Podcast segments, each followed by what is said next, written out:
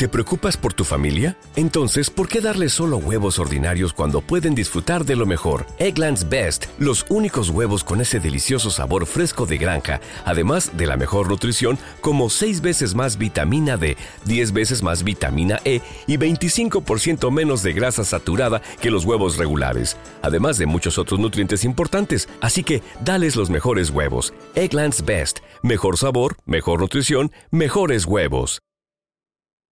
With lucky landslots, you can get lucky just about anywhere. Dearly beloved, we are gathered here today to. Has anyone seen the bride and groom? Sorry, sorry, we're here. We were getting lucky in the limo and we lost track of time. No, Lucky Land Casino, with cash prizes that add up quicker than a guest registry. In that case, I pronounce you lucky. Play for free at LuckyLandSlots.com. Daily bonuses are waiting. No purchase necessary. Void were prohibited by law. 18 plus. Terms and conditions apply. See website for details. Capítulo 247. María Santísima instruye a la Magdalena en orden a la oración mental.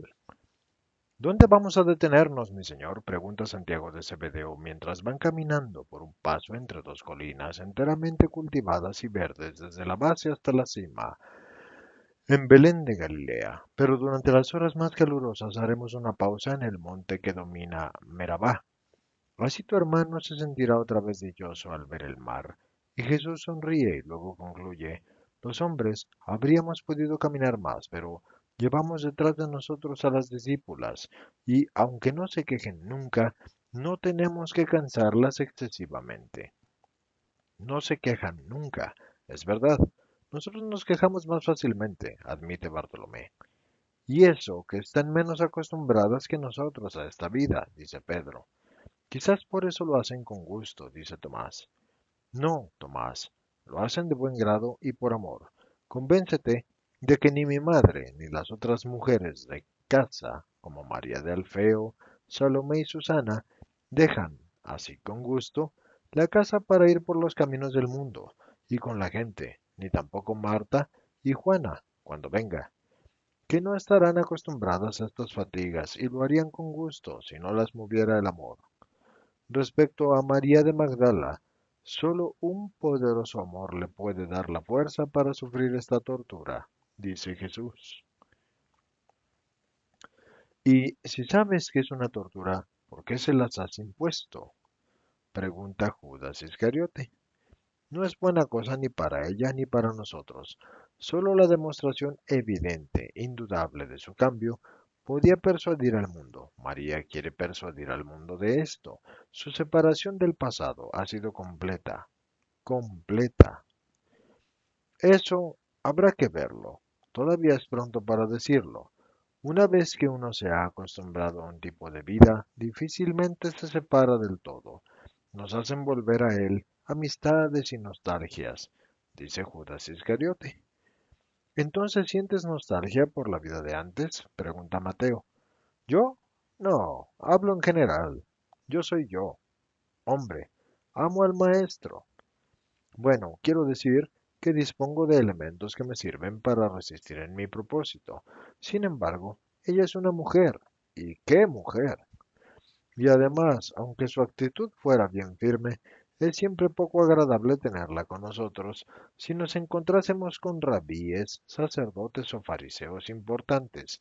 Podéis estar seguros de que sus comentarios no serían agradables. Con solo pensarlo ya me pongo colorado. No te contradigas, Judas. Si realmente has roto los puentes con el pasado, como pretendes decir, ¿por qué te duele tanto el que una pobre alma no siga para completar su transformación en el bien? Por amor al Maestro, yo también hago todo por amor, por amor hacia ti. Pues entonces perfeccionate en este amor tuyo, un amor para hacerlo verdaderamente. Jamás debe ser exclusivísimo.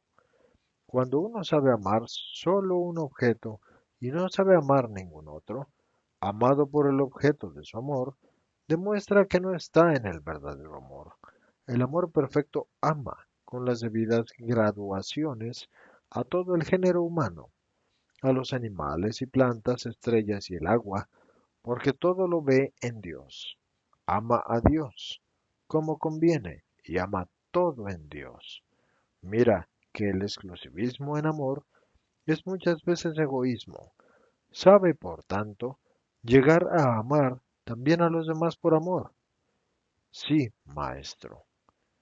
Entre tanto, el objeto del contraste de opiniones va con las otras mujeres al lado de María, sin pensar que es la causa de todo ese debate. Llegan a Yafia y la atraviesan y la dejan atrás. Ninguno de sus habitantes ha dado muestras de desear seguir al maestro, ni de tratar de que se detuviera. Prosiguen los apóstoles inquietos por la indiferencia del lugar, y Jesús tratando de calmarlos. El valle continúa en dirección oeste. Al fondo se ve otro pueblo dispuesto al pie de otro monte, y también este pueblo, oigo que le llaman Mereba, se muestra indiferente. Los únicos que se acercan a los apóstoles mientras sacan agua de una fuente clara que está pegada a una casa son unos niños, y Jesús los acaricia y les pregunta cómo se llaman, y los niños por su parte también le preguntan su nombre, y quién es, y a dónde va, y qué hace. Y se acerca también un mendigo semiciego y viejo, y encorvado, y alarga la mano para pedir una limosna, y efectivamente la recibe. Se reanuda la marcha con la subida de un monte, el que cierra el valle, en el que vierte las aguas de sus riachuelos, ahora reducidos a un hilo de agua o solo a piedras resecas por el sol, pero el camino es bueno y se abre, primero entre bosques de olivos y luego bosques de otros árboles, que entrelazan sus ramas, formando una galería verde por encima. Llegan a la cima coronada por un susurrante bosque de fresnos, si no me equivoco. Se sientan para descansar y alimentarse, además de reposar y comer, y se deleitan la vista porque el panorama es bellísimo con la cadena del Carmelo a la izquierda de quien mira hacia el oeste, y donde la verdísima cadena del Carmelo, en que pueden verse las más bellas tonalidades del verde, termina ahí, y brilla el mar abierto, ilimitado, que se extiende con su velo movido por leves olas hacia el norte para bañar las orillas, que desde la punta del promontorio formado por el ramal extremo del Carmelo suben hasta Tolemaida y las otras ciudades y se pierde en una ligera niebla hacia la región cirofenicia. Sin embargo, al sur del promontorio del Carmelo no se ve el mar, porque la cadena, que es más alta que el monte donde están, oculta su visión. Pasan las horas en la sombra susurrante del airado bosque. ¿Quién duerme? ¿Quién habla en voz baja? ¿Quién mira? Juan se aleja de sus compañeros y va al punto más alto posible para ver más. Jesús se aparta, adentrándose en una zona frondosa para orar y meditar.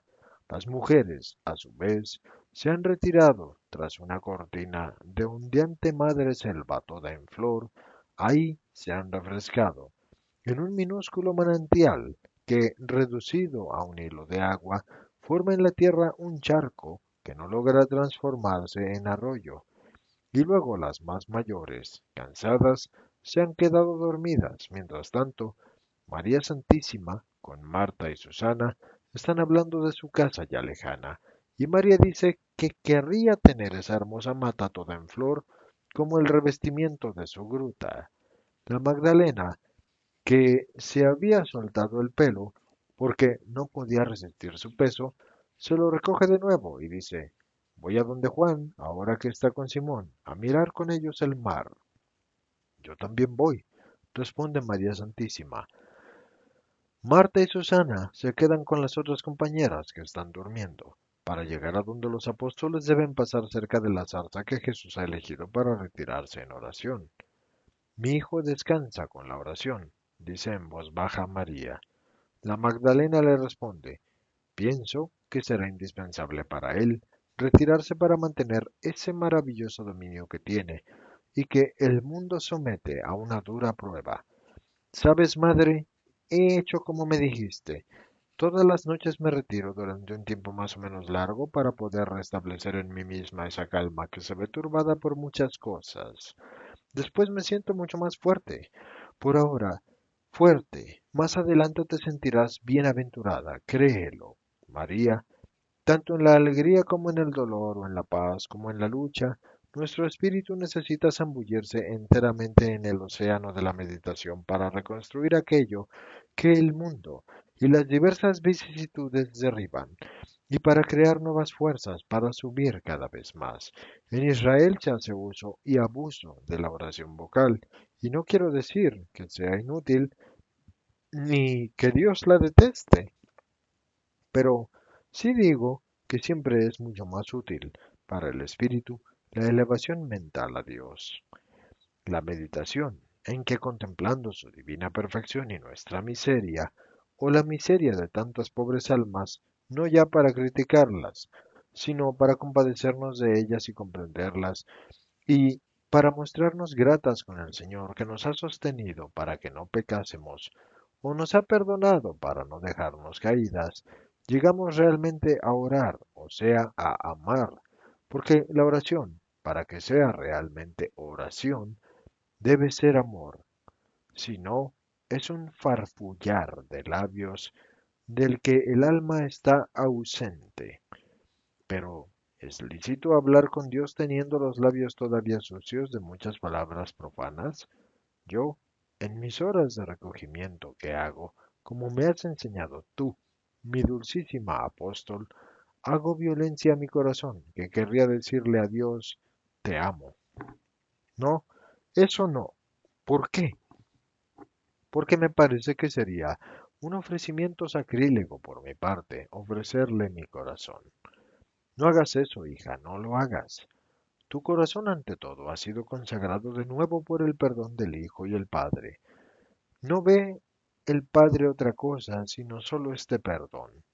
Pero aunque Jesús no te lo hubiese dado y no te hubiera perdonado todavía, y tú, en ignorada soledad, que puede ser tanto material como moral, gritaras a Dios, te amo, Padre, perdona mis miserias, porque me duelen por el pesar que te causan, cree, María, que el Padre Dios por su parte te absolvería y le sería grato tu grito de amor, Abandónate, abandónate al amor, sin oponerle una violencia. Antes, al contrario, deja que el amor adquiera la violencia de un fuego devorador.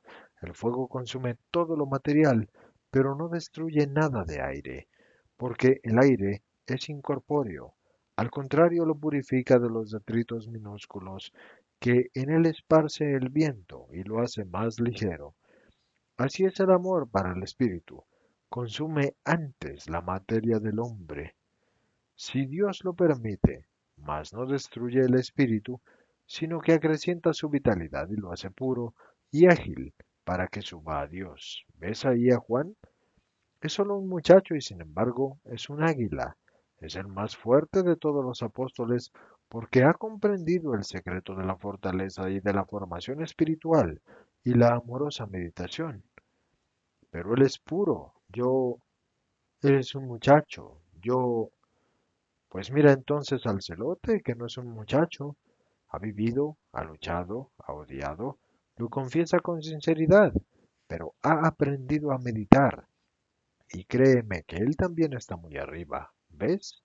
Se buscan ellos otros, ellos dos se buscan porque se sienten iguales, han alcanzado la misma edad perfecta del espíritu, y con el mismo medio, la oración mental. Por ella, el muchacho se ha hecho viril en el espíritu.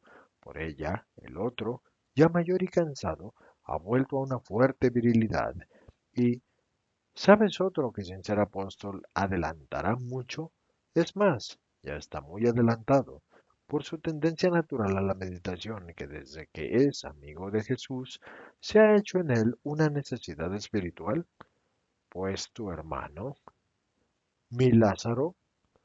Oh madre, tú que sabes tantas cosas, porque Dios te las muestra, dime cómo me tratará Lázaro la primera vez que me vea. Antes guardaba silencio con desdén, pero lo hacía porque yo no admitía que me hicieran observaciones. He sido muy cruel con mis hermanos. Ahora lo comprendo. Ahora que sabe que puede hablar, ¿qué me dirá? Temo una abierta recriminación suya, ciertamente me recordará todas las penas que he causado. Quisiera presentarme ante él inmediatamente, pero tengo miedo.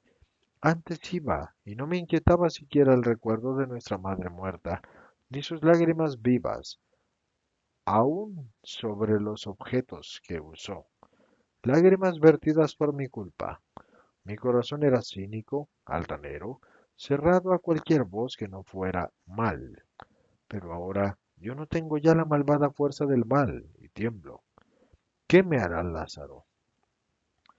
Te abrirá los brazos y te llamará más con el corazón que con los labios, hermana amada. Está tan formado en Dios que no puede usar otros modos. No temas. No te dirá nada que haga referencia al pasado. Está...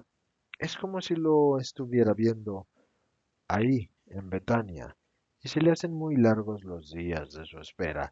Te está esperando a ti, para estrecharte contra su corazón, para saciar su amor de hermano. Si quieres gustar la dulzura de haber nacido del mismo seno, no tienes que hacer nada más que quererlo como él te quiere.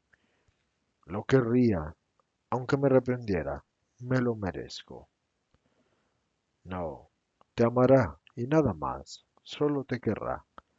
Ya han llegado donde Juan y Simón, que están hablando de los futuros viajes, y ambos se ponen en pie, en signo de reverencia, cuando llega la Madre del Señor. Venimos también nosotras a glorificar al Señor por las hermosas obras de su creación. ¿Has visto alguna vez el mar, Madre? Sí, lo he visto. Entonces el mar, a pesar de la tempestad, estaba menos turbado que mi corazón y sus aguas menos saladas que mi llanto. Mientras huía siguiendo el litoral desde Gaza hacia el Mar Rojo, con mi niño en brazos y el miedo a Herodes detrás. Lo vi también al regreso. Entonces era primavera en la tierra y en mi corazón, la primavera de regreso a la patria. Jesús daba palmadas con sus manitas, contento de ver cosas nuevas. Yo y José también nos sentimos felices, y de todas formas la bondad del Señor en mil modos nos había aligerado el exilio en Matarea. Su conversación sigue, mientras me cesa la capacidad de ver y oír. Lucky Land Casino asking people what's the weirdest place you've gotten lucky? Lucky? In line at the deli, I guess? Aha, in my dentist's office. More than once, actually. Do I have to say? Yes, you do. In the car before my kids' PTA meeting. Really? Yes. Excuse me, what's the weirdest place you've gotten lucky? I never win and tell. Well, there you have it. You can get lucky anywhere playing at LuckyLandSlots.com. Play for free right now. Are you feeling lucky? No purchase necessary. Void where prohibited by law. 18 plus. Terms and conditions apply. See website for details.